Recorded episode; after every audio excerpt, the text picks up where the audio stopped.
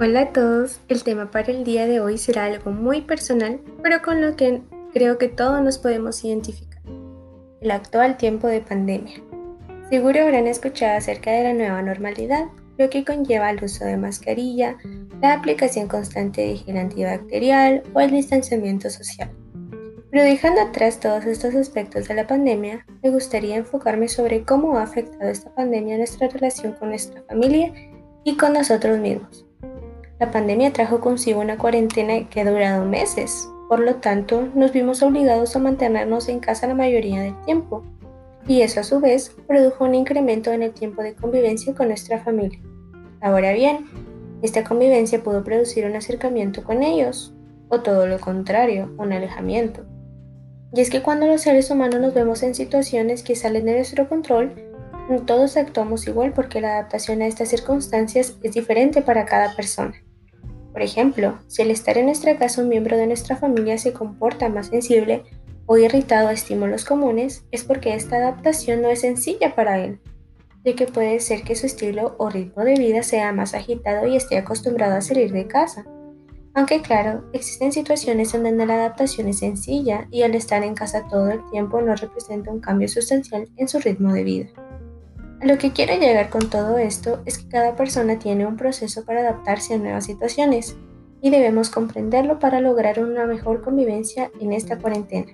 En mi experiencia personal, la adaptación fue sencilla y considero que esta cuarentena nos permitió a mi familia y a mí ser más unidos. Sin embargo, también surgieron nuevas situaciones con las que tuvimos que aprender a lidiar. Por ejemplo, en la universidad y trabajos, la carga académica y laboral aumentó grandemente y a pesar de estar en la misma casa, incluso convivíamos menos. Sin embargo, una manera de sobrellevarlo fue ver todos juntos un programa en la televisión. Y la verdad es que aunque parezca algo muy sencillo y simple, esto funcionó porque nos distraía de las cargas del día y podíamos convivir y reír juntos. Y es que en realidad la felicidad es momentánea. Existen momentos o situaciones que te pueden brindar felicidad. Y aunque sean momentos cortos, eso no significa que no sean valiosos. La felicidad a veces no es fácil de encontrar. No es sencillo saber que tienes muchas responsabilidades, tareas, oficios o estudios.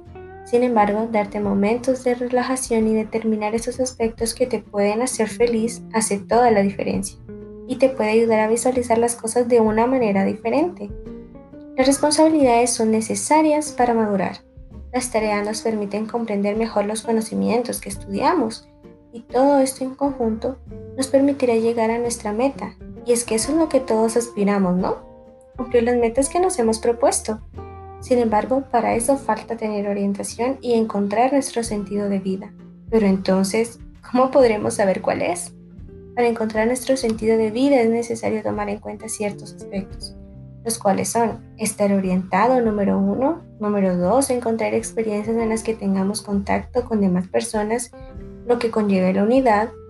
Número 3. Saber nuestro propósito. Y número 4. Encontrar maneras de ampliar nuestro horizonte. El tener contacto con otras personas y especialmente nuestra familia nos permite contar con una red de apoyo que nos comprenda en momentos en los que necesitemos de un consejo o una guía.